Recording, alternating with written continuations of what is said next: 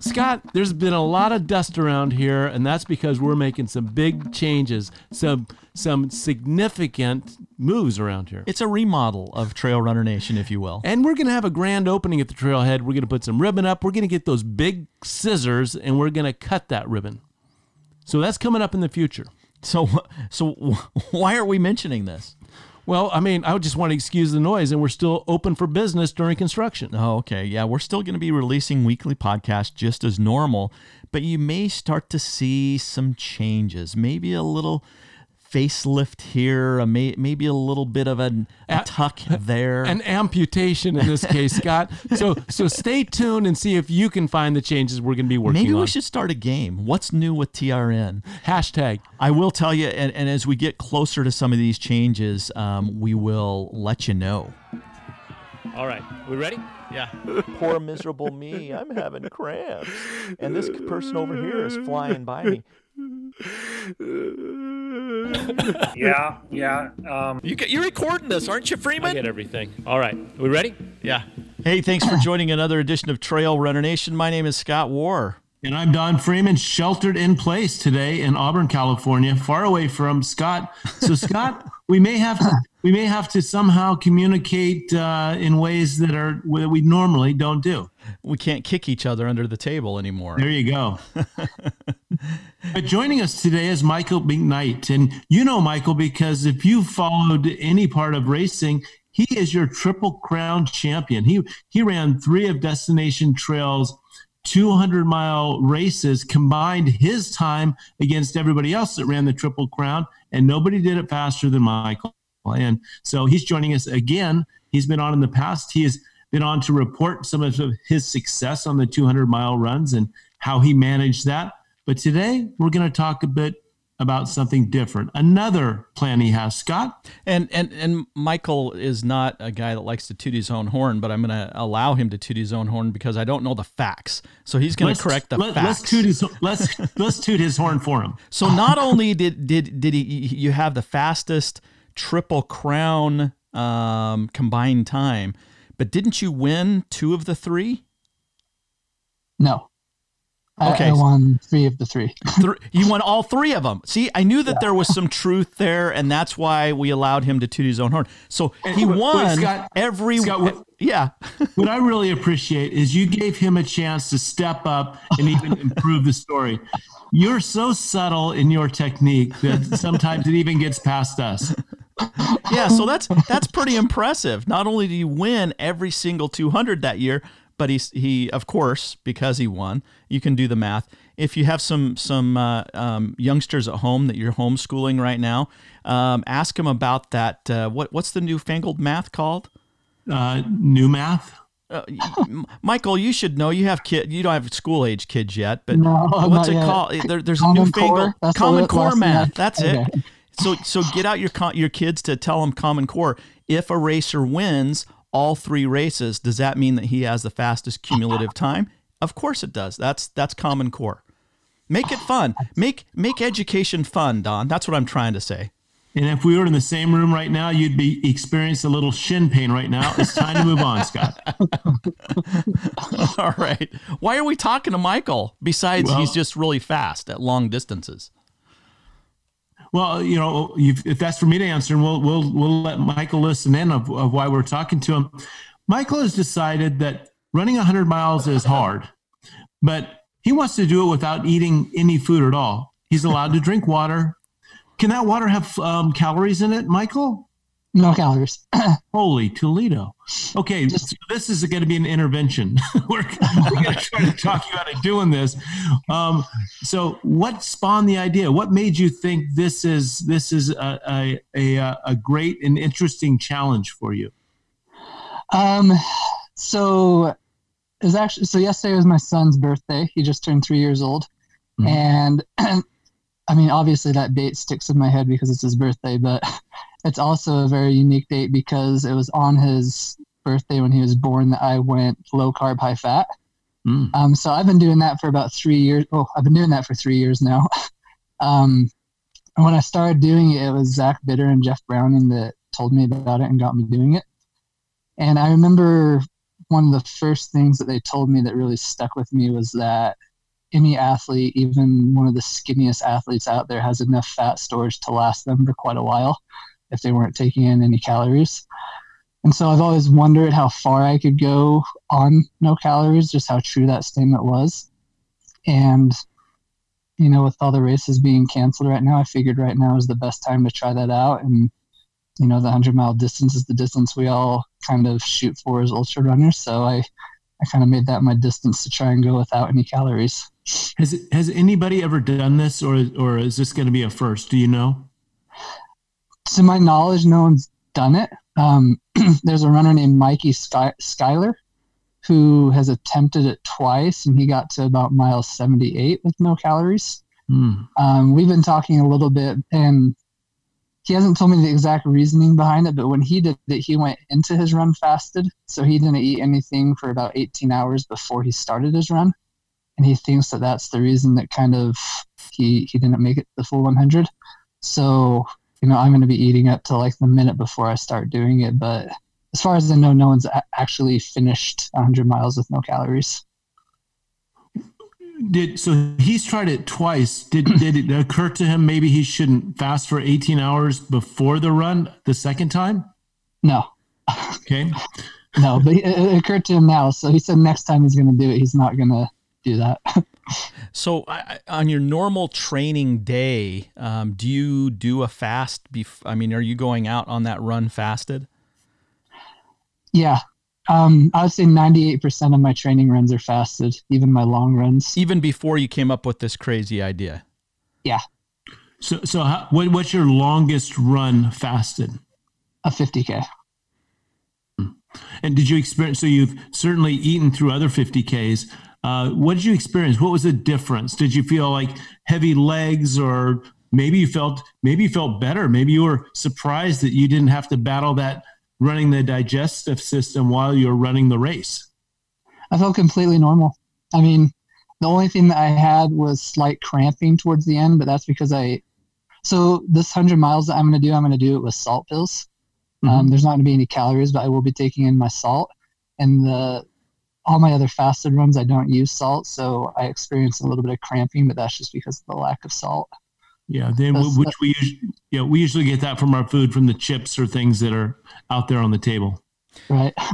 so so um, the way that this podcast is going to go down, we're talking to Michael right now on the twentieth of April, and we're going to talk to him a little bit about how he came up with the idea, yada yada, and then we're going to pause and we're going to let him go do this thing. And then we're going to have him come back after he has a big fat cheeseburger and a large whatever his favorite beverage is and see how it went. Um, so it's going to be a two part podcast for you. And in solidarity, Michael, what we're going to do is fast in between those podcasts. wait, wait, wait, wait. When when is the run planned? I need to make that. I need to find that out before I agree to do this solidarity fast. So originally it was going to be May first, but I am probably going to move it to May eighth, just because this whole last week I had some weird issues and I wasn't able to run for a full week. So I want to get a full training weekend this week, and then I'll taper a little bit next week and do it May eighth. Mm. So so we're going to kind of forecast of what you expect, what your plan is. You've actually sent a map, which was very nice of the course. It's it's it's in Utah, and you have made some notes on it of what you expect or plans as you go through. We just kind of want to work through some of these things. So. Um, what are some of the things that you anticipate going on? When when do you think you will be running and saying, "I wish there was an aid station full of all the goodies," and you daydream mm-hmm. at that mile? When do you think that will first happen to you? What do you anticipate? And we'll come back and revisit these same questions to see if you were accurate or maybe uh, um, way off. Well, since I've made it a 50K with no issues, I am pretty confident I can make it that far easily without wanting any food. Um, I expect that between mile 45 and mile 50 is when I'll really start wishing I have some calories in me. Mm-hmm. Um, and the way I plan my route out, it's just going to be a big loop around Cache Valley, Utah, um, where I live. So the first 30-ish miles are going to be on trail. It's going to be on a trail called the Bonneville Shoreline Trail, and it just kind of goes along the base of the mountain range here. And then the rest of it's going to be road. Um, and the reason I did that is because I kind of wanted to do it as a Badwater prep. I got into Badwater this year, and I don't do a lot of road running. So final 70 miles will be on road. And those final 70 miles, I'll be passing like my sister's house. I'll be passing a couple friends' houses. I'll pass my parents' house. So I'll be able to stop there and get my water from them. And they know not to give me food, no matter how much I plead and beg. but they're also going to be there to, you know, motivate me and get me going. So I kind of planned it that way to to have motivation along the whole hundred miles from friends and family. Will you have a parachute with you, uh, a goo pack or something, just in case the you know what hits the fan? No. Huh. No, I'm just gonna carry a. I haven't decided yet if I'm gonna do my two handhelds or a pack with water, but I'm just gonna have two bottles of water with me. I'll fill up at my parents and my sister's house. Mm-hmm. Michael, what, what what was your last race that you did? Uh, the Moab 240. Okay, so the Moab 240, you go into Moab 240 in a fasted state. What is your plan during a normal race that you're you're planning to run normal uh, or, or really fast like you do? Do you go 50k without eating? Do you start eating at mile 10? How, how do you trickle in the calories in in that race, for example? Um, it's pretty normal. I start within the first hour. I'll start eating. Um, the only difference is, is I do a lot less calories than the typical um, like carb dependent runner is. Um, for example, Ben Light, he and I run quite a bit together, and um, you know, he's actually doing keto right now, so he and I are very similar in what we do. But before we started keto, he was pounding three to 400 calories an hour, where I was doing about 150 calories an hour. So I'm still eating hourly, but I'm just doing quite a bit less than what I used to before keto. What what type of calories? Mostly fruit based. Um, I do a lot of apple juice. I do a lot of grape juice. And then I do freeze dried fruit, and then I do applesauce, apple slices, and bananas. So, so I, I would imagine running through a town that is filled with easy stops to get food. I mean, a burrito. I mean, there's things that things that I probably would never eat would sound good. and and that that's got to be even more tempting and more challenging to run past those convenient food stops. Well, the nice thing is, anyone that's familiar with Cache Valley, um, the whole first 30 miles on the Bonneville Shoreline Trail are on the east side of the mountain, or sorry, the east side of the valley. And that's where like all the businesses are in Cache Valley. Mm-hmm. Once I hit the road and start heading out towards the west side of the mountain, it's like, sorry, the west side of the valley. It's the it's the middle of nowhere. It's just a bunch of farm towns. There's no convenience stores. It's very very empty. So the only time I'll be around convenience stores is when I'm on the east side of the valley at the start, which is when I'll be fairly okay. And then once I might start craving some food, I'll be, I'll just be out in the middle of hayfields. I could so, I, I, could see you you know jumping in some guy's uh, chicken coop and uh, grabbing a couple eggs, maybe even wrestling a uh, a cow down in the pasture and uh, taking a stick and carving out a big old T-bone or something like that. I mean, oh, uh, come on, come on, Scott! you know, carve out a T-bone from a cow that's laying on its side. sure, I have you a do. lot more issues if I do that. My, okay, so so there are other there are people around you, Michael, in your network, friends and family that no doubt love you because you're a lovable guy. Did they ever like talk to you a little bit about this and say, you know, what are you doing, and try to talk some sense into you? Uh, no, it's reached the point where they just kind of know that this is how it is, so they don't question it anymore. and, and, you've got great mentors. You've got Zach out there that you know is is great at doing this, and and who else did you mention? Was it Bronco Billy? Who, yeah. Yeah. And so they no doubt have wisdom and and they have the mind of an ultra runner. They can understand you. They they might have even gotten together to talk about you a little bit behind your back. I know that many of us have. So what what is it exactly that they they um, cautioned you about? Did they try to help with some planning strategically or to, strate- to strategically try to stop this plan? Which one was it? So Jeff is kind of in a position where he has to help me because he's my coach. so, okay. so he and I have talked a lot about it, and um, he's been very supportive. The only hesitant thing he's like word of caution he's given is with the virus and everything you know running 100 miles obviously weakens your immune system and doing it without food is going to do that even more. So he's just been coaching me to pay attention to my body and kind of pay attention to how things are in my part of the state with the virus and to be flexible if i have to move it back just so i don't like put myself in a spot to get sick super easily. But aside from that he's given me coaching on when to start like going very strict on my carbs like in my normal day lifestyle leading up to the race and and all of that. So he's been pretty supportive about it.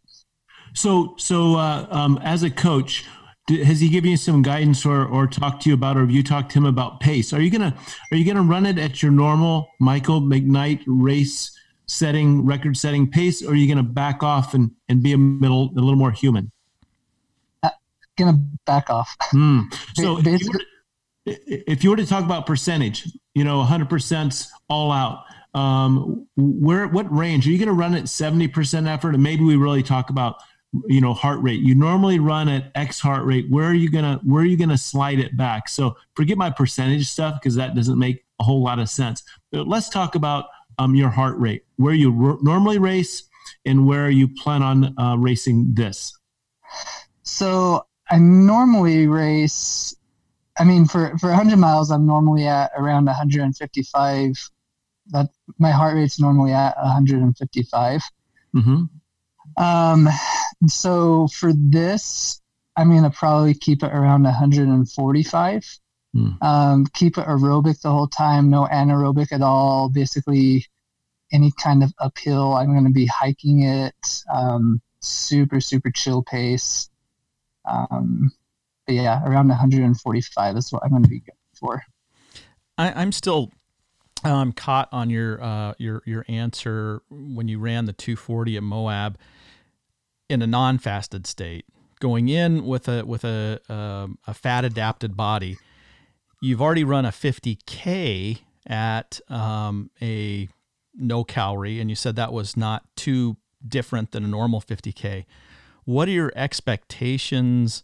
going into this do you do you think that you if you slow your heart rate down and go at a slower pace that you can tap into those fat stores and just continue to to use those fat stores as energy or do you think there there will be a bonk do you think that what are your expectations and and and and, and more importantly how are you going to overcome any any obstacles when it comes to nutrition you want you want to add any more questions on that there, string of comments, Scott? There was just two. Usually okay, do three. Okay. All right.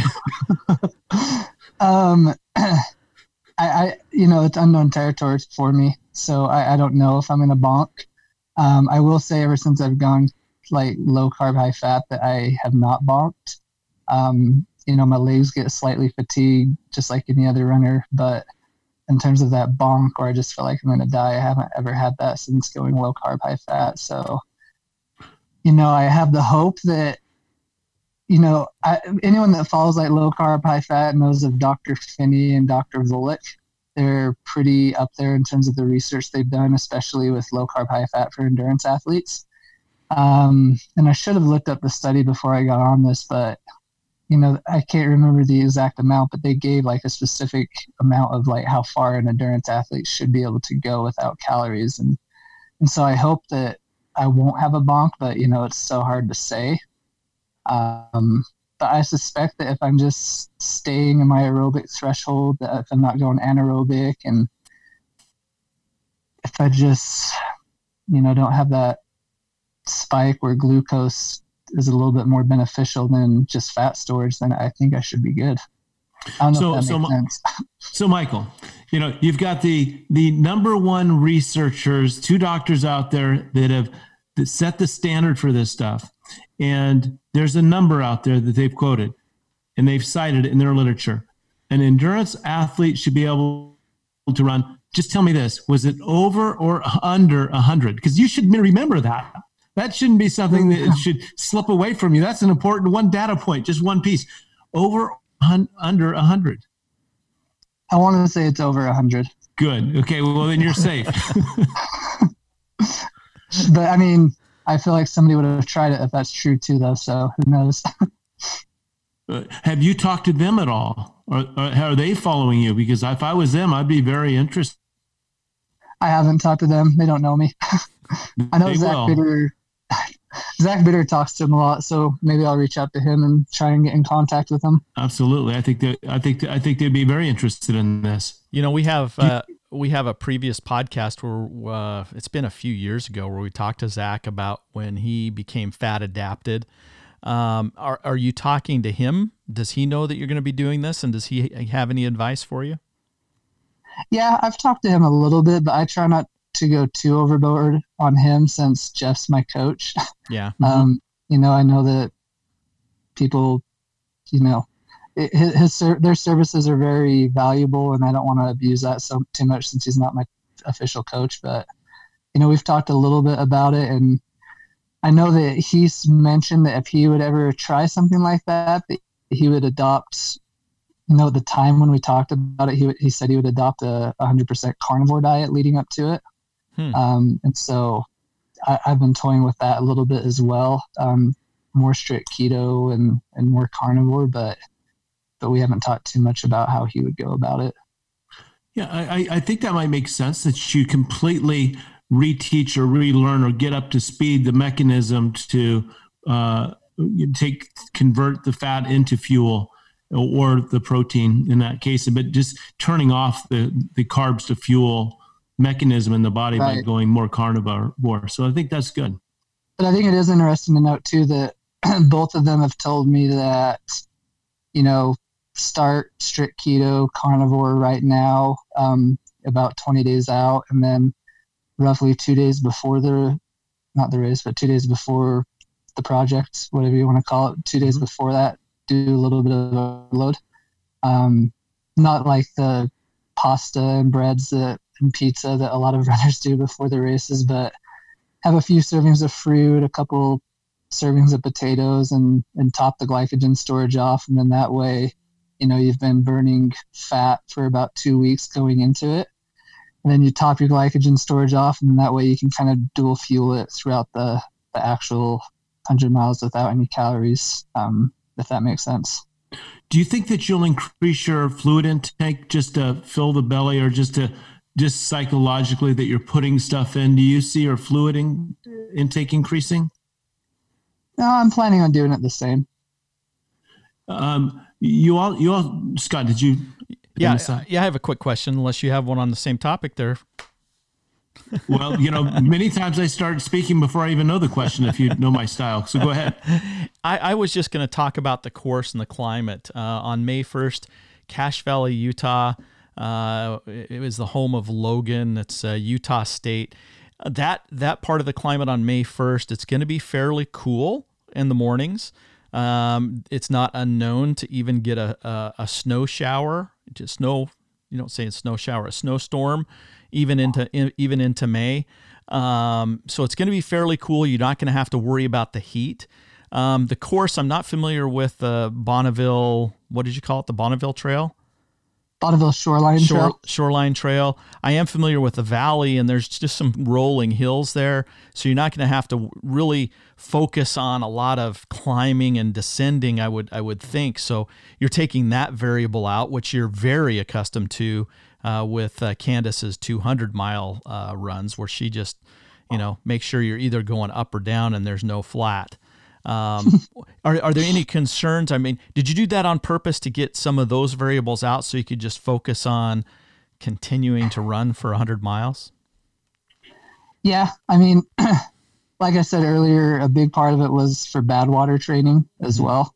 Um, I need to get more used to running on on road, and you know, I know that there is elevation gain at Badwater, but it's not as high as what I'm used to. So, Badwater training, but then also just trying to not make it so I have certain things to waste my energy on.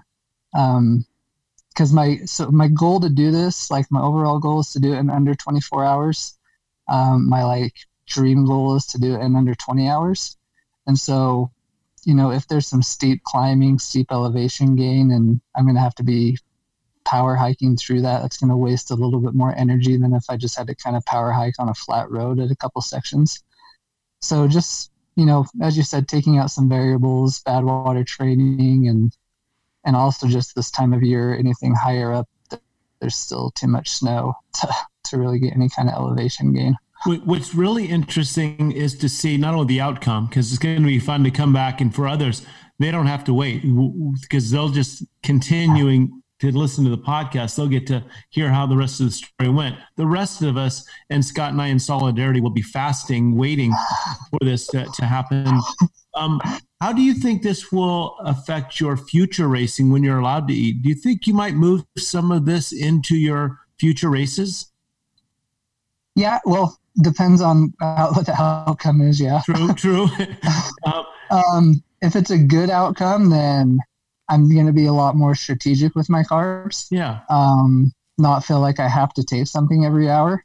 Um, overall, though, I feel like you can be a dual fuel burner. Like you can burn carbs, you can burn fat, you can be good at both of that. So I feel like in a, a racing scheme, taking carbs out isn't too beneficial. Um, this is more or less, I just want to try this just to see if I can do it or not. So, so here, here's a, a, um, a couple of questions I have for you. That what we've learned in the past when you when you take in less um, fuel, that you're a clean, and especially uh, the high carbs, you're a cleaner burning machine.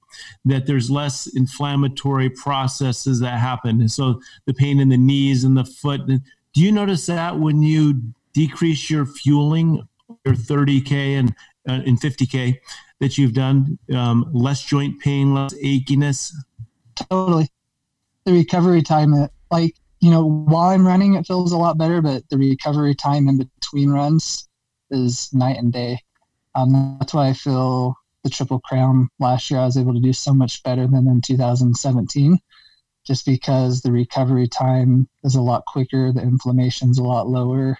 Um, I mean, I, am a I'm a believer in it. That's why I still do it. Yeah. So so why don't you compare and contrast 2017 um, from 18, the when you you had a, a, cleaner diet? What was the recovery like between those races? So in 2017, I didn't run once in between any of the 200s. Um, uh-huh. I felt super bloated. My legs were super swollen. I was super worried about the outcome of the next race. Whereas 2019, I was running a week after finishing one of the 200s. So I had two and a half to three weeks where I was running in between each of the 200s. No sw- swelling in my knees, no swelling in my calves. Like I felt obviously fatigued, but I felt super confident that I could find a groove going into the other two 200s. So I, I feel a lot more confident, better last year than I did the two years before. Okay, so so final uh, um, question before we wrap up is tell me about how the stomach feels when you run these more fasted because yes joint pain less that's pretty awesome. Many things that we experience on long runs is you know we visit a tree at a 90 degree bend at our waist as we're we're getting sick. How about you? How does it how does stomach feel throughout the race? Amazing. Amazing. So I feel, you know, I I, I, typically weigh between 175 and 185. Mm.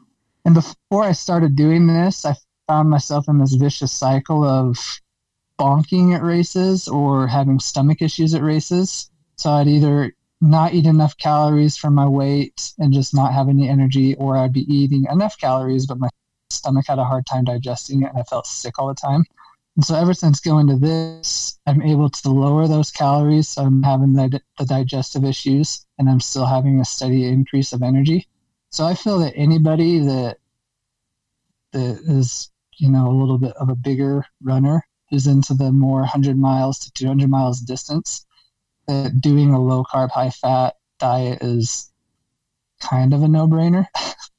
um, it, there's really no downside to it if you do it right because you have the energy and you're not having to have stomach issues because you're not having to digest as much food. Fantastic. You know, uh, Michael doesn't he doesn't talk about this much, and he, he's he's not hiding it. But Michael has had um, history, and we have it on a, a previous podcast of having a, a fractured spine and recovered from it, and still goes out there and performs at the highest level, running for Team Salomon at this point, and you know, just a remarkable athlete. So not your not your average guy that's uh, uh, has a strong mind and a lot of talent. And we really look forward to seeing what happens on this uh, 100 mile race and following you. If it's probably on Twitter some kind of way, I imagine there's something out there. But if not, we'll have the results here and we'll be able to uh, hear the story straight from Michael. And we've, and we've got him on record uh, here at uh, part one of this two part in a single episode. Scott? Hey, Michael, I'm I'm super excited for you, and I think it's it's stuff like this that takes our sport to the next level. I mean, you think about, you know, the first time someone decided to run 100 miles, they said couldn't be done, couldn't be done. Don said that it couldn't be, you know, a human wasn't able to run 50 miles, and you know he's that he, was me yeah and and and he's done the triple crown with you and and and and so i i love that you're you're helping science or at least our our psyche push the limits uh, to help us know what really is possible. Maybe there aren't limits. And uh, I, I, I, appreciate that. So we're looking forward to seeing how things go. Um, you know, success or failure, you're willing to put yourself out there and be vulnerable and uh, try it. So thank you. Michael, best of luck to you. We'll regain you in about uh, rejoin you in about five seconds for the listeners, and for us, it'll be a week or so. So go out and run and eat less moss. what? I don't know. run, run, moss, eat less. That's right. Okay, we'll, we'll fix that. You can edit post, that, Scott. can't you? We'll, we'll fix that in post. Post it. Post edit. Yep. All all the words are there, and people don't know this, but we just we just talk a lot of words and then i have to go assemble a complete podcast yeah. using the words the podcast only takes an hour to record it takes don like uh, five days to edit because he has to it's it's like a big scramble well, you never know yeah because who spoke about here but in the end what we'll listen to is your attempt to get ready for a 100 mile yeah Okay, this is part two. Scott, um, if you look back in time in our time machine, April 20th, Michael McKnight was saying, I'm going to run 100 miles on zero calories. Or if you're listening to this podcast, we just played that. so it's really not looking back in time. It's as as as if a time machine hit. We just we just finished talking to Michael pre 100 mile without food run and now we're with Michael post 100 mile. So j- just to prove my point, Scott, we traveled back just a few seconds in exactly. this time machine. Exactly. so, Michael, welcome back. You look fantastic. We we'll, we'll, at least extend that to the listening audience. And, and and we'll start out with this. If if people weren't following on social media, you did it. I did it. And you did I it not, not not not only surviving, you did it in spades. Yeah, you, you you said humbly, I think the goal will be sub 24, but you did a bit better than that. Why don't you why don't you tell us the the three the three bullet points, 100 miles, 0 calories in what what time? 1837. 18 hours 37 minutes. Were you running for the food or were you just just that fast? Just chugging along, hoping to get home and go to bed before 1 a.m. I, I want to know is this the fastest you've run 100 miles? Um, no, the fastest is just over 16 hours. Mm. So this is but pretty pretty darn close. Pretty darn close. Yeah. At what point during this run did you think, you know what? I got this. I think I got this. About mile 87 when you had 13 miles left? So yeah. so what, what were the biggest things you had to contend with? Because all of us in a race will say I re- the cramping was just the chafing the the blister you know was what was your biggest obstacle? Was it the food or something else? The biggest obstacle was like when i hit mile 32 which was the furthest i'd gone previously without calories it just all became this like open-ended what's going to happen for these next what is that, 68 miles. Right. And so just constantly in the back of my head, I just kept thinking, okay, like any minute my legs are going to give out, my muscles are going to seize, I'm going to fall over and I can't move. Like I didn't know what to expect. Um, and so that was just, that was the biggest thing. But aside from that, like I didn't have stomach issues. I didn't cramp. I didn't get overly tired. I just kind of chugged along and like in terms of uneventful, this this is a pretty uneventful run because it went so perfectly. Hmm. Wow. So, so uh, as you were going through and, and watching those next 68 miles just move out in front of you, did it keep you preoccupied, thinking of what's going on, checking in mentally preoccupied, not with the miles in front of you, just with what's happening inside? Because it was a, a- an exciting event for you just to, to see the experiment unroll. Yeah, yeah. I think the biggest thing that preoccupied my mind though is I designed the route around Cache Valley, Utah, where I grew up. Mm. And like, you know, I have family here, I have friends here, I had my old high school teachers here. And a lot of people, like, I didn't realize this, but I designed the route to go by a lot of houses of people that I knew. And so people were following me on the tracker. I had a couple high school teachers that were outside on their corner that cheered me on as I went by. And it's just really cool to see places that I've spent my whole life seeing and people that I've known for years. And that just kind of helped me get through it throughout the day. It was great. I went by my grandparents' grave. It was, it was just a fun experience. Wow. Hey, Michael, did you ever get hungry? you know, besides the whole fuel thing, you know, I need fuel to power my muscles. Did you ever get hungry? So that's been the weirdest thing about this is my hunger is in the exact opposite of what I thought it would be during and after. Huh. It's getting to the point where like I have to force myself to eat just because I'm not hungry. Like yesterday I only ate dinner. Today I, I had breakfast because I forced myself to eat, but like my appetite's gone for some reason. Hmm.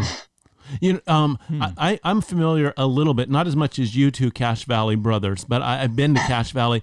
And when you ran by that A and W, did it just draw you in and say, "Come have a, a Papa Burger"? No, the only thing that That's what got they are, me, Scott. There's Mama Burger and Papa Burger. Yeah. and then there's the big blue burger. Okay. I haven't gone that far yet. N- Not enough courage. Um, the only thing that like got me was when I passed a bag of marshmallows that somebody littered on the side of the road. when I saw that, I was like, okay, I could eat that right now and not really care. but no, like, like seriously, I didn't get hungry, and I, I've been having to force myself to eat ever since. So it's kind of weird. I don't know if I'm like in a deep state of ketosis because of that, and I'm just satiated because of my fat storage or whatever. But I'm just I'm not hungry. So did you lose any weight then? So because this energy had to come from somewhere. Yeah, so I lost 10 pounds, Hmm. but um, like the day after, I really forced myself to eat the day after because I knew how key it was to get some protein in immediately after. And so after like 24 hours, the weight came back and I'm back to normal. Wow. Did did you find that without food that you were drinking more? Yes. Yeah, I was drinking a lot. And I, I, I can't remember if I mentioned this in the, the whole time travel podcast that we did earlier. but so I had two bottles of water with me and I had a Ziploc baggie of Redmond real salt and then a Ziploc baggie of magnesium and potassium citrate. And so what I would do, just because like, you know, S caps and hammer pills and stuff like that, technically there's some calories in the actual capsule itself. Hmm. And so I just got the baggies of just the salt and the magnesium, and every hour or two, I would just I'd lick my finger, I'd stick it in the bag, and then whatever stuck, I would suck off and then gargle it down with some of my water. you, you know, interesting. I've been on many runs with Don where he'll actually take the S cap and pop it open and and sprinkle it on his tongue. Yeah, That's well- why Oh, you really? prefer to take it, right? Well, uh, I'm just looking for something to do so I can stop for a second, Scott. but but in, I, I do that because of what we've we've heard and talked to people about. The salt actually rolling past the back of your tongue has some type of of reflex that can break a muscle spasm somehow. At least that's what they hypothesize, or At least he, theory. he hypothesizes. Yeah, yeah, and and so that's why I do that, Mm. and and then and I've done that on long runs where I'm starting to get a twitch. I'll I'll go ahead and just bite it and get that salt out, and have that then get get across the back of my my tongue. And that's maybe why pickle juice works. And there, there's a lot of theories out there. But when you start to count the calories that come from the gel cap, you're hardcore because I would have passed that. I w- I wouldn't even have, I would have counted. I wouldn't have counted that. That would have been a pass on my list. Well, you know, some people out there would have counted it, so you have to try and eliminate everything somehow. So how how often did you say you stuck your finger in the bag? so in the morning and at night when it was cooler, every other hour, and then during the heat of the day, I was doing it every hour. At least the bag of salt, like the magnesium and potassium, I was doing every other hour pretty consistently, but the salt I was doing every hour. And how how many um, ounces of water were you consuming? That it, it- let's let's set the stage first. Uh, Cache Valley, northern Utah, um, beginning of May. Temperatures are probably could be close to forty degrees Fahrenheit during the the nighttime, or even freezing. It was 36 when I started. Okay. You, you know your Cache Valley, Scott. I'm impressed. dude, I, that- that's where I'd live if I had a choice. Um, so, so it's it's cold during the heat of the day. You're probably maybe pushing 65. So it's pretty So- cool. This one was actually, this day was 70, 78. Oh, okay. So Oh. it's a little bit warmer. Yeah, it was a little bit warmer. So how much were you drinking during these during the day and nights? How, you say you were drinking more. How much? Yes, I had two of those Salomon soft flask water bottles with me, and I think they're 40 milliliters. Does that sound right? Um, I don't know. You're talking metric. I'm more of an ounces guy. Just uh two typical water bottles that you'd have Yeah. in a, a vest. Um, and I was drinking, I was drinking those every two hours in the cool parts of the day, and then almost every hour in the heat of the day. Okay. And so, you know, the nice thing with the route is like I had some water stashed at some parks. My wife was never more than 15 minutes away, so she was able to meet me and refill my water for me. I was out by my parents' house a good part of the day, so they met me a couple times. And then I had a lot of people that met me and joined me and ran parts with me, and they brought water to fill up. So, like, I, I, it was a pretty simple course. Like, Cache Valley is not that big, so people could always come to me as quickly as they needed to to refill my water for me. so, so Michael, do you think it was an advantage or a disadvantage now looking back on it around your hometown? Because Advantage. you think it was an advantage because Yeah. because I would have known all these people and say, you know what, I could I could just stop right here for a while and, and kick back on that guy's couch. Well, maybe the quarantine helped with that because I didn't go into anybody's house. Well, good, good. but I mean, the, the people that I associate with are pretty good at like getting me off my butt. So like, I mean, the, the, the longest I spent this one spot was at my parents' house and I changed some shoes there. And that was actually, in retrospect, that was the hardest spot was at my parents' house because my wife was there. Ben Light was there. He came to pace me for some of it. And Ben was, Ben was supposed to pace me at my parents' house onward. But when I got there, he was like, "Hey, we just got here. I'll meet you in like two hours. We're gonna all go inside and have dinner together." oh, yeah, how nice. and I forgot my straw hat. I've got to go back home. yeah, right. I right. don't run without it. So that was the hardest part. Was like leaving my parents' house when I knew they were going inside, and my dad was cooking steaks on the grill and and all that Dutch oven potatoes, whatever it was. So that kind of sucked. so let's talk about the pacing. Uh, so it's nice to have. You, you said Ben Light came out and, and ran with you for how many miles? he did 22. Oh, okay. And and besides Ben, were there other people that that ran with you? Yeah, I had, I had a good buddy named Josh Knuckles. He met me at mile 12 and he ran till mile 40 with me. Um, I had a couple people in between that range that met up with me that are local runners that ran with me. My cousin met me and um, rode his bike with me. So I, I would say about 85 of the 100 miles, I had somebody that was with me. So that was pretty nice. Is is that hard for for for you to see them? Uh, you know, chawing down on a Snickers bar. They, they did pretty good at hiding what they were eating from me. I'm going to run behind you here for about a mile or two, Michael, because Yeah. I need to uh, recover. Ha- Yeah. Has it, in, to your knowledge, now that you've had a chance, either before or after, has anybody done this officially where it's been documented? I haven't seen that, no. Well, now it now it has been done, and it's yours, which is great. the closest thing I saw was like somebody pointed out a podcast that Davy Crockett did.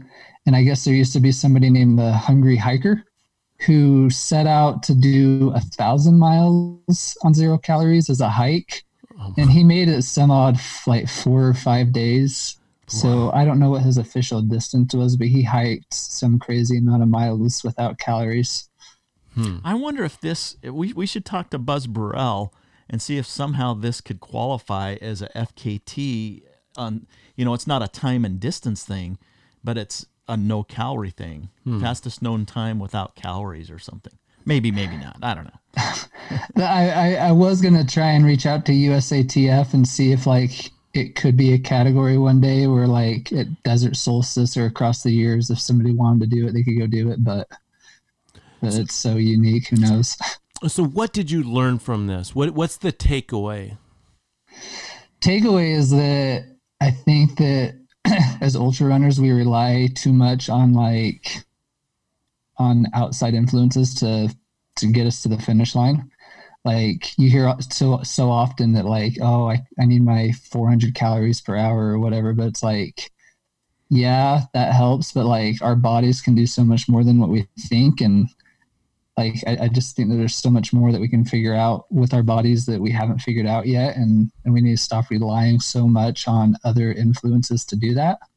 That just just have a little bit more confidence in yourself and your body can make it work. Is the biggest thing I got out of it. Michael, your next hundred, um, if whether it's planned or not, do you plan on going with no calories? Is this something that is a that, that you felt, hey, everything went really, really well for me. You said it was very uneventful and it was a very successful run for you. Do you think this is something you're going to continue to do, or is this just uh, taking it to an extreme to say, you know what, I now I have confidence that I only need to eat so much during a hundred mile run? It's more that last point you just made, but Mhm. a couple things on that. Um, there were a couple spots where I was like, okay, if I had a bottle of apple juice I could drink right now, I'd have a really good boost and I could get going at a quicker speed. Mm-hmm. So I think that doing it completely fasted is definitely a performance hindrance. That you can be good at burning fat and carbohydrates. Mm-hmm. So I don't think I'll ever go fasted for a race unless it becomes like an official category where you can like go for a record by doing it. Um, but I will say that, and I need like I'm trying to figure out the science behind it a little bit more. But I have noticed that like I've had no inflammation after this.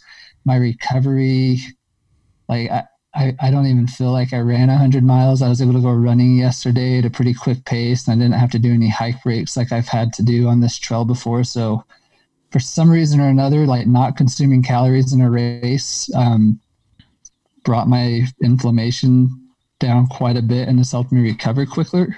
And I don't understand that, but but I think there is something to that that I want to look into a little bit more. And I don't I don't think we made this statement. It is a Wednesday as we're talking to you right now, and you finished this on Saturday morning, correct? Correct. So we're we're talking three days post race. Um, Yeah. uh, just to give you some context of what we're doing right now.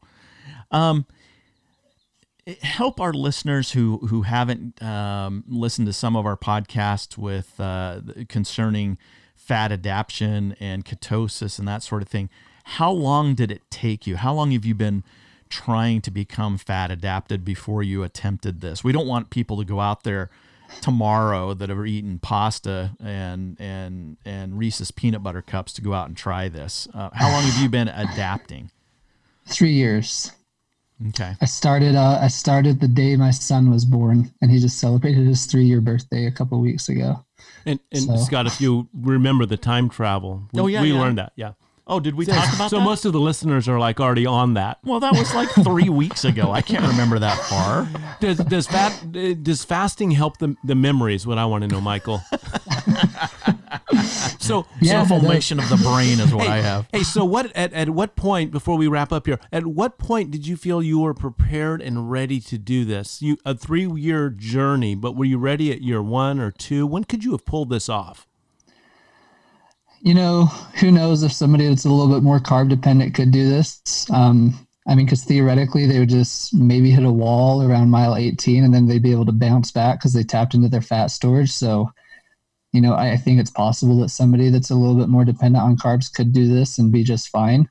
But like, I'm still texting Jeff Browning questions almost every day about fat adaptation and and some of the theories behind it. So I'm still learning. In like my first year, year and a half, I was not doing it correctly. So in terms of fat adaptation, it took me a while to get used to it. So no, um, I wouldn't have been able to do it before this point. I feel like you know everything everything's fallen in the line perfectly, and it, it worked out for for me to do it. Well, well, right the, now. well. The good news is, in a few moments, we're going to be talking to Jeff Browning. So he, we may be able to answer some of those questions because we're going to be talking about you. And so this is a podcast you might want to listen to.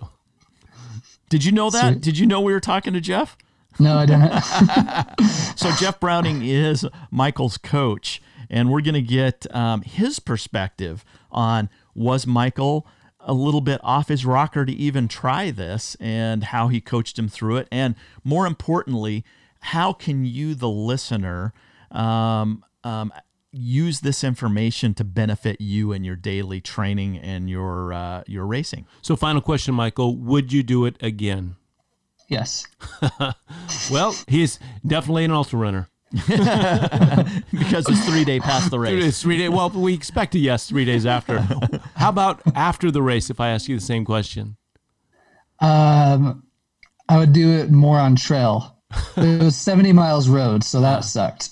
yeah. Hey, so here's the question. We know that you are a Triple Crown of 200 um, uh, owner and champion. Would you ever try 200 miles fasted? No, I'm going to help. Yes. Oh, Michael. I know. I was trying to help him with a no, but I saw the hesitation. I tried to answer for him. Would, would you Would you try 200 um, of the Bigfoot course, which is No. a lot of elevation? No. Okay, good. That was Well, the so I guess that was the biggest like thing I noticed was like any kind of hill, especially later on, spiked my heart rate tremendously. Oh, interesting. And so I, you know, higher heart rate theoretically means you're trying to tap into your glucose, your glycogen. So I was trying to keep my heart rate down for this for more efficient fat burning and and for me and I think for most people, hills will spike your heart rate, especially without calories. that so was no. good. I'm, I'm glad you shared that with us. Yeah. And and Michael's doing some coaching now. So tell us about that, Michael.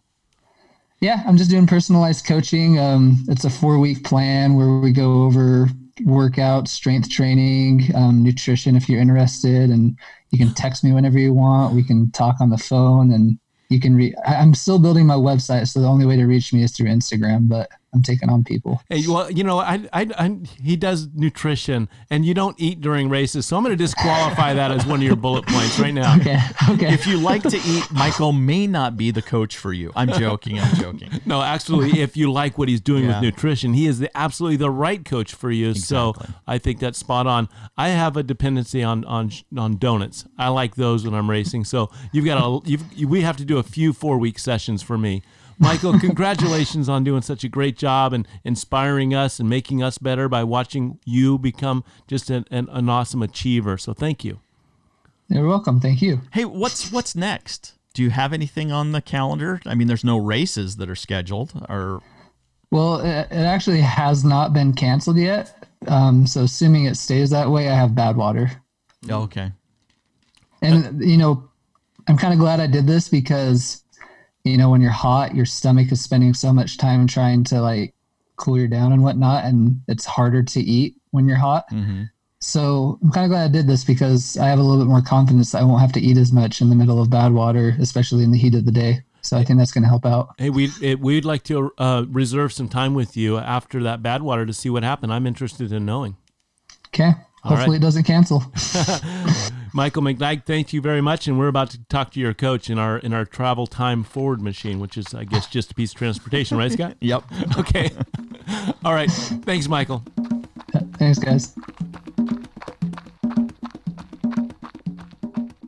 bag. All right. Joining us now is Bronco Billy Jeff Browning, and we know that he's the coach of Michael McKnight. Scott, you got the first question, and welcome, Jeff. Thanks, guys. Thanks for having me on. You bet. Hey, if you don't know Jeff, you can go back and listen to some of the the old podcasts we've done with Jeff. Jeff is a fat adapted runner just like Michael and has been coaching Michael for how many years? Uh, a couple years now. I, co- I coached him through the um, Triple Crown last year. Yep. Um, so that that that won all all three two hundreds um, and the course record um, for all three combined, and a couple of those I think he got the course record as well. Yeah. Um, the single course record. Um, yeah, I've been we, we've known each other for years. He was the uh, for for a lot of years he was the uh, an Altra marketing and and kind of our our direct contact for the team. Um, so I knew him through that, and uh, I, after my kind of walk into changing my diet in 2000 into 2015 2016, um, we were at a uh, athlete summit, and I he and I started talking about diet, and um, uh, I told him what I was doing, and then he said he got back to me later and said, "Hey, I want to learn this." And we were living, and then fast forward, I moved to Logan, Utah, where he lives, and uh, we started running together a little bit, and we continued. I kind of continued just to share data with him and share kind of what I was doing, and he decided to do it too. And then at some point, he came on for coaching to kind of fine tune it. So that's a good context, good background. Here's my first question.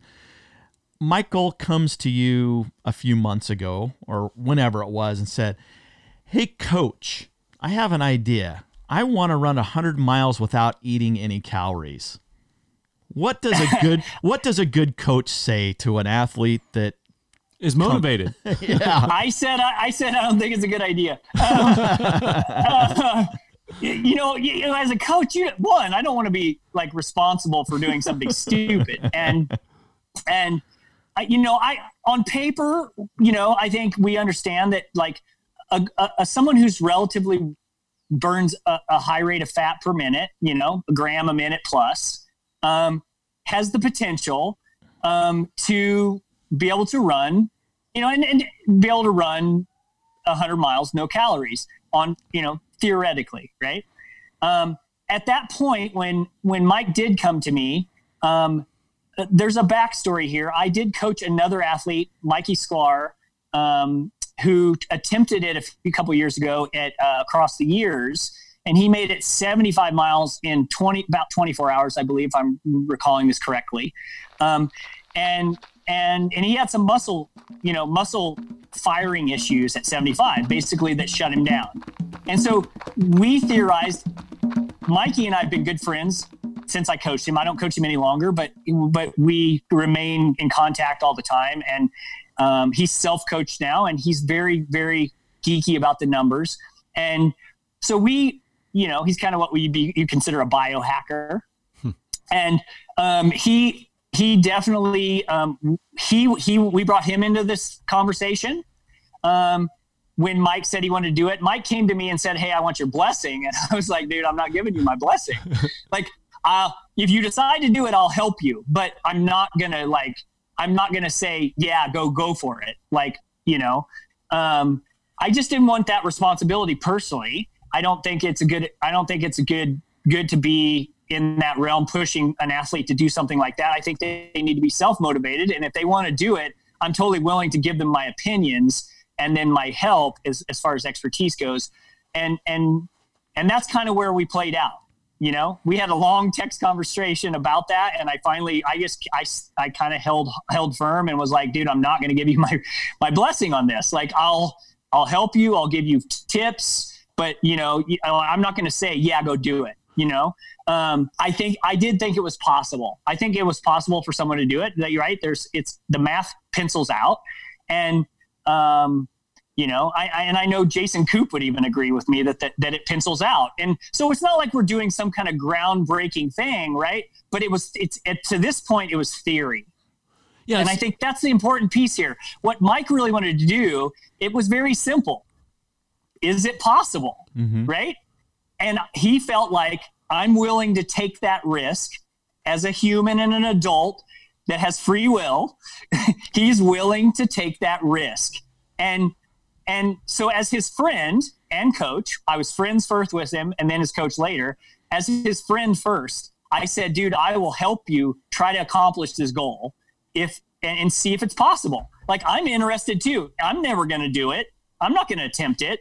But if you have the drive, then you know, I'll try to help you be successful. So what we did was basically we we talked to Zach, he talked to Zach Bitter, I talked to Mikey Sklar about it.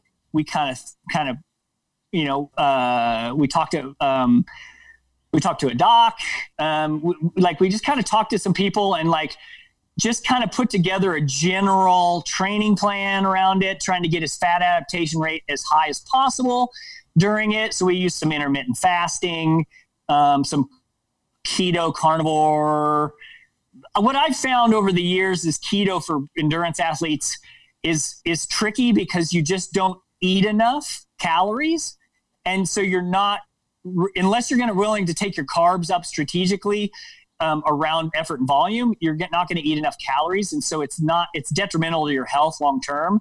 And so one of the things I found is playing around on myself and a couple other athletes who have been tinkering on their own separately that have been playing with higher protein intake, so higher red meat, higher um, fish, fowl, you know, herbivore type type meat consumption. So thinking carnivore keto. So any excess protein that you're consuming is actually going to get converted through gluconeogenesis to extra glu- to glucose, which is going to top off glycogen, muscle bone, bone glycogen, but still keep your insulin stable, which would help you tap into fat, theoretically tap into fat deeper, right, at a higher rate. So Mike Mike has not been tested on how what his fat burn oxi- fat oxidation rate is per minute.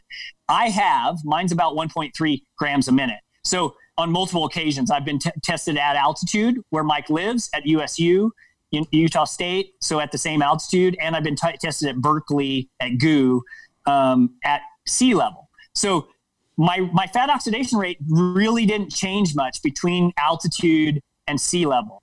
Um, so, you know, given that he did this effort at 4,700 feet, um, 48, 47, 4,800 feet, um, theoretically, you shouldn't burn as much fat at, at, altitude. But um, like I said, in my observational data of myself, n equals one, I found that that didn't change much for me using the diet I'm using. Um, and I do think you can be pretty highly fat adapted, even being on a higher carb diet as an ultra runner, just because you're doing so much running and so much volume of training. Most athletes, most ultra athletes are going to be better fat burners than the average person, the average, you know, cohort in the population. So given that, we're just trying to maximize it as much as we possibly can with our outside lifestyle diet. And um, so that was our angle was to, to, to, use intermittent fasting, some fasted runs strategically. He did eat higher carbs through through the big training block of volume um, strategically around those, you know, post especially post workout to get ready for the next workout. So he's topping off glycogen, but he was training in a fasted state a lot just to get ready for that feeling and to understand like how it feels to be that way and not have any calories and only do electrolytes and water. And and and he he definitely he tweaked his electrolytes in the last few weeks to get away from capsules. Mm-hmm. So originally he was doing some capsules. Um, and he kind of started adding we, we started talking about you know once we brought mikey into the conversation mikey's like well technically there's calories in capsules you know it's very little but you're still taking calories so it wouldn't be technically zero calories he's like you'd have to do bulk supplements. So we did Redmond sea salt, um, uh, potassium citrate, and pota- I think he bought it by the kilo um, off Amazon. So he, he, did potassium citrate and potassium or magnesium citrate and Redmond sea salt. So those three things in Ziplocs, so he could just lick his finger, stick it in the bag, and put it in his mouth, and then wash it down straight water. Um, so that was the idea, like water and electrolytes, and then just go see how far he could go and try to keep that effort very consistent you know? Like so not not go to the well ever. So control his effort and see what he could do. I thought he had the potential to go tw- sub 24 hours um, based on his you know his his abilities and his past performances. Um, i didn't think he said he wanted to go sub 20 hmm. And i was just like man i don't know about that you know I I couldn't. I I had a little ceiling in my thinking. Um, and he, I, I, was cool that he proved me wrong. Um, you know, 18 hours and 37 minutes. I was like, I was following him through his tracker, and I was just like totally surprised at his pace. that he was able to maintain that pace. Right. Well, I he- thought he would slow way down the last 30 miles. he said one of his strategies was to keep his heart rate low, so he really couldn't even push too hard to get out of that good cleaning, clean burning zone when he, didn't need to put in some carbs. So that made it even harder to hit that number. Yeah, yeah. I was really surprised at the pace he could hold. Um, you know, uh, like I said, there there was no like, you know, Mike is pretty. He's very technical when it comes to his eating, and he's very like good at staying on a regimen and like strategically doing all the rules and regulations around like kind of being fat adapted. It works for him. Um, but I, I he's not very like he hasn't been very technical past as far as like he hasn't been tested you know he hasn't gone to labs he doesn't know even though his heart rate zones right he's never even had a you know a lactate threshold test to know what his zones are so he's literally going on perceived effort and so that's what he did did it on. He had a heart rate monitor but we were guessing on his heart rate because he's never been tested. So um it was very because of the covid thing going on it was very anti well if that hadn't been going on we probably would have had a lot more a lot more study and pro poking and prodding going on if we could have opened that up and had time to plan for it. But it was kind of more whim, whimsical. Like he he made the decision and within a six i want to say four to six weeks he was he did it you know? So he just said you know what? I can't do any races. I'm stuck at home. Like i'm just gonna he put together a 100 mile route on strava and sent it to me and said this is what i'm thinking.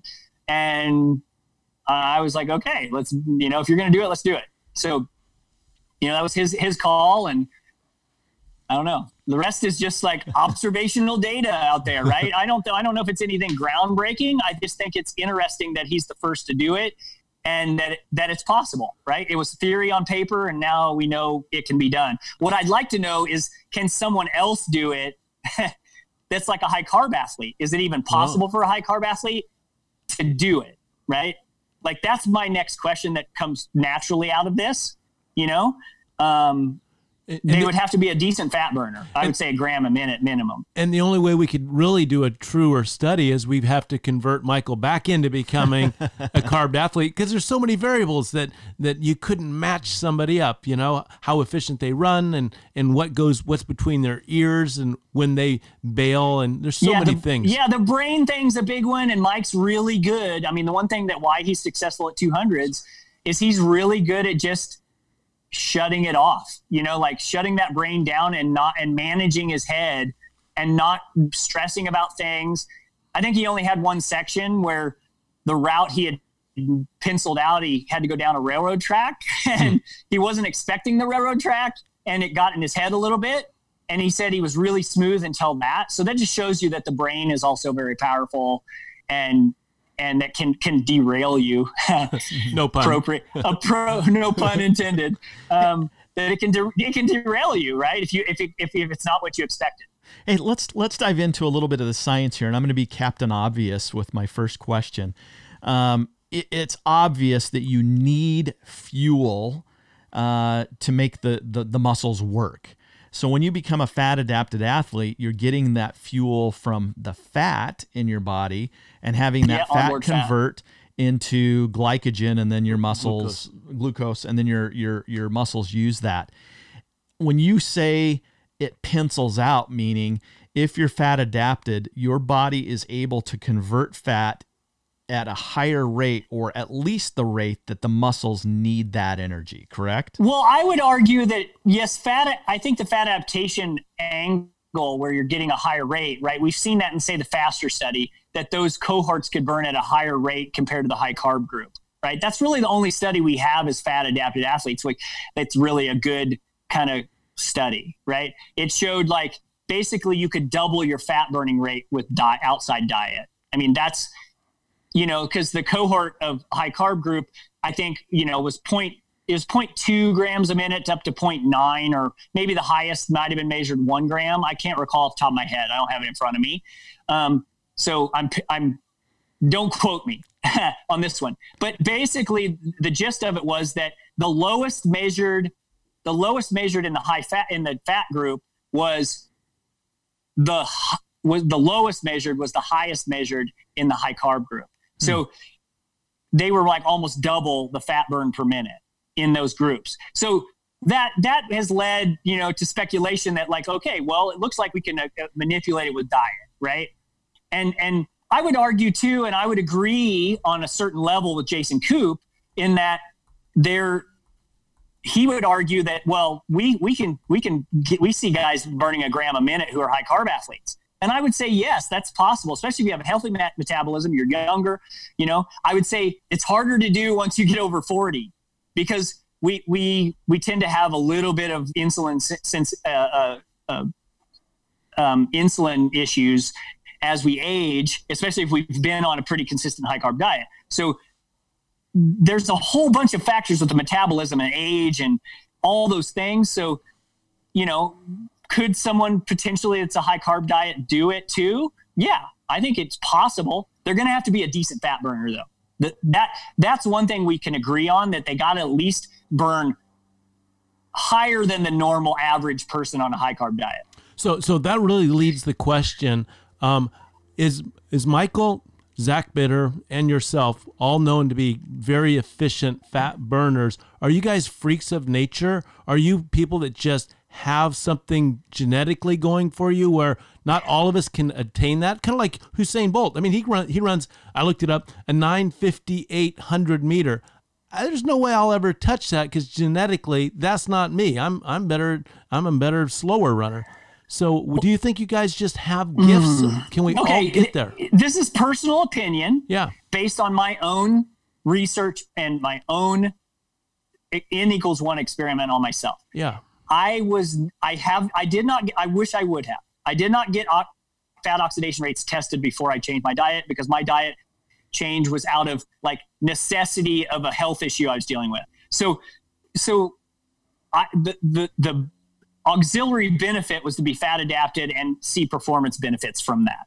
Now, if I look at my old self, when the early days of people talking about hot burning being a better fat burner, before we had the faster study, before we had like people talking about OFM and optimized fat metabolism, fat adaptation, and fat adapted athletes, and all this stuff we've been talking about last few years. Before that, it, I've always been kind of a guinea pig on you know testing on myself. I used to try to go do fasted runs, like where I go do like little carbohydrate, and then but but I was on a high carb diet, um, you know, and I would go out and run, say, go try to run two hours uh, or three hours with no calories and just some water and salt, and I would end up walking home. Um, I would blow up, I'd bonk bad, and I'd end up walking. So, in my own n equals one, I saw that that change with my dietary change. So that obviously, observationally, for me personally, I saw, and and that's where we're at in this fat adaptation realm. There's a lot of observational data, right? We don't have a bunch of like double blind placebo studies going on and and right we have the faster studies really like the only thing we can really grab onto you know is fat adapted athletes. So you know but we do we have a lot of observational data. I've coached a ton of people in this and and i've seen the improvements. I've seen improvements in weight. I've seen improvements in performance in in their recovery in their ability to handle more work um, versus their previous self. Um, you know, and even if they didn't lose weight, I saw like just them be able to handle more work. Um, they recover better. So there's a whole, there's a lot of little pieces to this that I've seen observationally that um, lead me to keep doing it um, and lead my athletes to stay on it. Or they leave for a while and quit doing it, fall off the wagon, and realize, wow, I feel like crap. I'm going back to it. So all observational data, right? It's not gold standard double blind placebo, but but it's still data at the end of the day, and we can use that and and you know that's basically how how we've coached this. How I've coached it personally is through through a lot of observational data um, in my own athletes and in myself that seem to work. And it, and you know, so if you look at my performances, there is a definite uptick in my performance after I changed my diet. And so Oh, go, go ahead. Yeah, I mean, I have 14 years of ultra running at a high level as a high carb athlete. 2200s under my belt as a high carb athlete. And, um, and, and then I have, you know, almost, almost that same amount now as a, as a, in a lot less time. And obviously there's experience there and lots of years of base and, and that go along. And so there's, there's, there's lots of vectors that we, you know, we can't pinpoint one and isolate it. There's a ton of vectors in that situation, but, but, you know, at the end of the day, I feel better. I recover better. Uh, I'm leaner than I used to be. There's a lot of factors there, and I obviously burn fat at a high rate because I've been studied on that, and and I burn 1.3 grams a minute. So, you know, that's plenty to run 100 miles, especially given your glycogen storage of you know two to three thousand calories of onboard glycogen. If you can spare that glycogen at a you know so much a mile, right, um, or so much an hour, then you have enough calories to go theoretically without any as long as you can stay hydrated and balance your electrolytes so all systems stay functioning um, you don't get dehydrated I, there's that potential. So you know it, we'll see. I don't know. We just did it because i mean I, mike did it because he wanted to. And you know, I'm his friend and I support him in it. It makes complete sense. You know, some of the things that many times take runners out of a long race is the stomach. You know, it's really not mm-hmm. that they need that blood to run muscles and and they don't need to spend energy digesting food and and they don't need to spend time bent over vomiting. These are things that really don't help you with your finish time. And so, if you can take that element out of it and you can burn efficiently and reduce the inflammation that happens in the joints and the knees and around the muscles and tendons, boy, it just makes complete sense to do it. And I've had a lot of athletes come to me with that issue. Like they've tried to train their their metabolic system to eat more carbs per hour and consume more carbs per hour so they don't bonk. The problem is is that the, they they get this GI stress that they can't they can't overcome. And so then that's the next step is like trying to find solve a problem. They end up coming to someone like me who coaches this, and that most of those people have a they have a uh, they have a success story after that. You know, I've had tons of athletes come to me who had major stomach issues. There's only been one that I've not been able to fix mm. with the stomach issues by not becoming fat by becoming fat adapted. So like like by doing this in their everyday diet, you know, keeping their insulin stable in their everyday diet. That's the whole idea behind it. it. Is stable insulin. That's the basics. You're keeping your insulin stable through eating insulin stable foods. And and when you don't have insulin issues, then your body will can tap into fat because the body says store fat. Whenever you have an insulin response, especially a major insulin response from your blood sugar rising at a decent amount, your your body says store fat in the cell and it can't tap into that fat. So that's the basics behind it. You know, it works, right? Um, it works for a lot of athletes, and and yeah, maybe it's observational data, but it is what it is, and we'll all keep doing it. And you know, and if everybody else wants to continue to eat their cookies and pasta, that's fine. That's their choice. You know, like I'm, I'm, I'm all about free choice. So, in everything. So, you know, to each his own. Well, we see it can be done, yep. and you know, Michael had the courage to get out there and do it. You, uh, um, as a good friend, was there to support him but didn't push them over the off the bridge, which is which is what good friends don't push pe- their friends off the bridges. Scott, I, I, hope not. Yeah, so don't push me. And and so we appreciate you coming on and giving us some guidance and some and encouraging others. In fact, you've you've encouraged me. I was going to go eat after this podcast, but now I have a new sense of trying to become use some of my fat that I've been carrying around here lately. well, I mean, I think I think I think there always needs to be a side discussion here about you know. Um, eating disorders and using food to like as a reason or restriction of food for some some deeper issue. And i would also say out there people need to be like take this in context when you're talking about this and when we're looking at it right? Mike did this to to be able to see if it was done.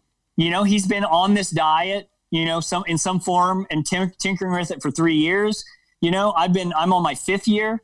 Um, and and so you know there's a reason why we keep st- sticking with it and coming back to it that we see benefits in it um, versus our old self and on a high carb diet. And and for some reason you know we we we found this kind of balance and this flow that we can kind of roll with in lifestyle that works. And we and there's no reason to go back. Times i have gone back i realize why i do it in the first place and i come back to it every time. So you know every everyone needs to like be open and explore things but do it in a safe and like balanced manner. Make sure you're doing it for the right reasons. So you know be safe out there. Yeah. Hey, um, I don't know if uh, you've had this conversation with Michael, but uh, um, we asked him, would you ever attempt to do 200 miles fasted? And he said yes. So you may have to oh, have gosh. that. You may have to have that conversation with him, Jeff.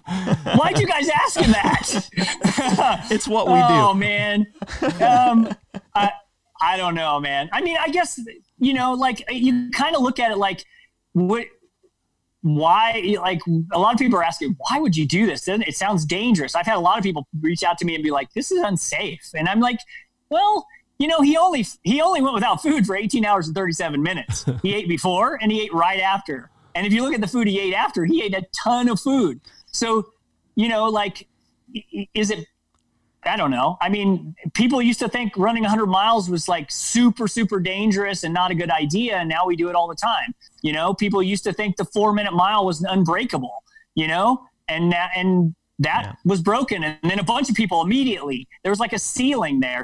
So, you know, that's why I wouldn't ever say you could only do this if you're fat adapted. I, I do think there's some math there and, and you have to like look at like how much you can burn per minute and, and and how much glycogen you can store, and there has to be a, equation there that pencils out.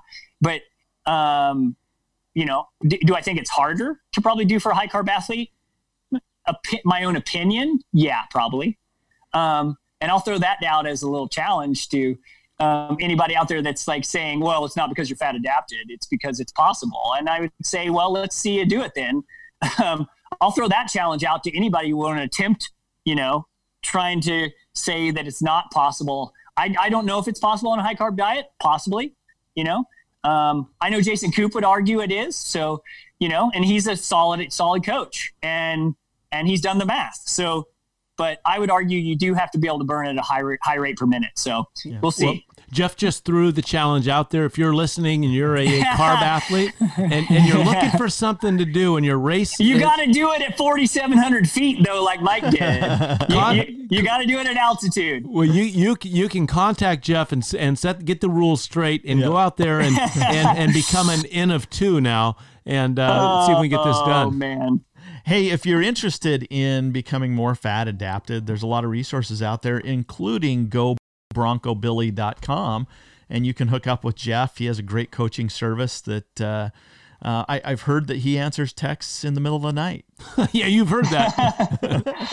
I do. I'm up pretty late most of the time. Jeff, thank you so much for joining us. And uh, as always, you teach us and and yep. and some of the things you can go back and listen to the past podcasts. He's he's he is an athlete and a runner that you just love to watch because he's patient and he steady and he turns it on at the end. Consistency is yeah. what I think with Jeff Jeff Browning. When we when we go to Western states every year we, and we're we're doing our prognostications, we always know Jeff is going to be in that top 10. There's a spot for him and if he's if he's in 30th and he works his way to 20th and he's working it just watch him sneak up to the pack and and the runners that are up front know they he's know, coming. They know he's coming. We're waiting for somebody to make a mistake so Jeff can just leapfrog uh, forward one more I've had step. a few young guys over the years go, "I knew you were coming."